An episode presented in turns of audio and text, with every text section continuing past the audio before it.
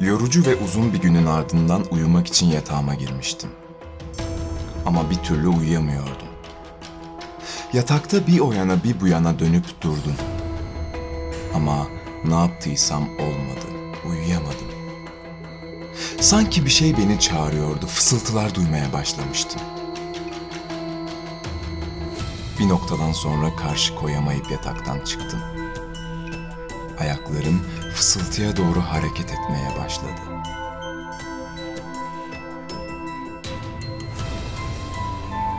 Fısıltıların geldiği odanın kapısında durdum. Girmek istemiyordum ama olan olmuştu artık. Kontrolü kaybetmiştim. İstemeyerek de olsa kapıyı açtım. Ve karşımda onu gördüm. Bana gülümsedi ve eliyle tost makinesini işaret etti. Yine gelmişti tost perim.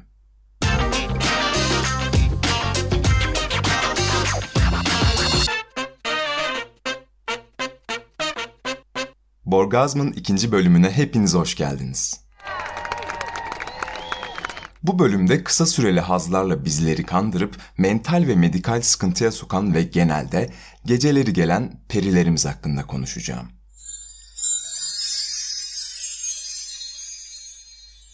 Konuya perinin sözlük tanımını okuyarak başlamak istiyorum. Peri, doğaüstü güçleri olduğuna inanılan hayal ürünü varlık.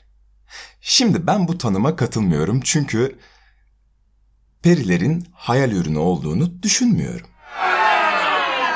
Ya yani arkadaşlar aşalım artık bunları. Yıl olmuş 2021 ve herkesin perisi var. İnanın bana herkesin var.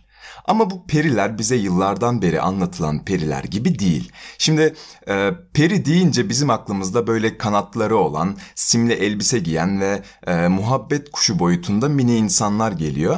Ama bizim perilerimiz böyle değil. Uçarken etrafa simler falan da saçmıyorlar. Bizim perilerimizin öyle doğaüstü güçleri de çok yok. Yani tek bir özel güçleri var o da manipülatiflik.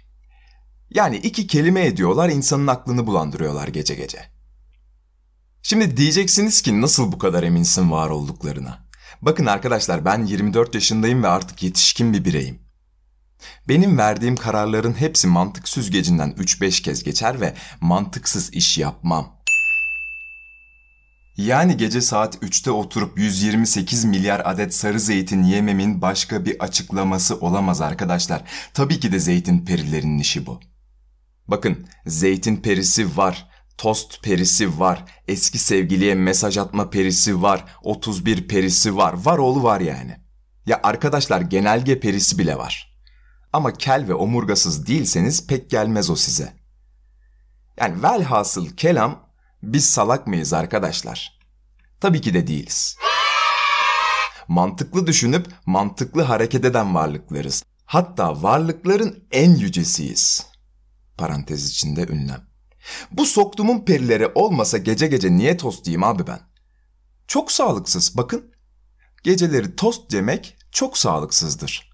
İşte ultra zeki ve mantıklı beynim böyle düşünüyorken o tostu yememin mantıklı bir açıklaması olamaz. Periler vardır ve hep olacaklar. Gecenin bir vakti mental ve medikal olarak sıkıntıya düşmeniz asla sizin suçunuz değil. Kendinizi sevin ve günde 3 litre su için ve bir de asla pes etmeyin. Bu bölümlük benden bu kadar. Periler hakkında konuştuk. Perilerin var olduğunu size kanıtlamaya çalıştım. Umarım beni dinlerken borgazma ulaşmamışsınızdır. Bir dahaki bölümde görüşmek üzere. Bay bay.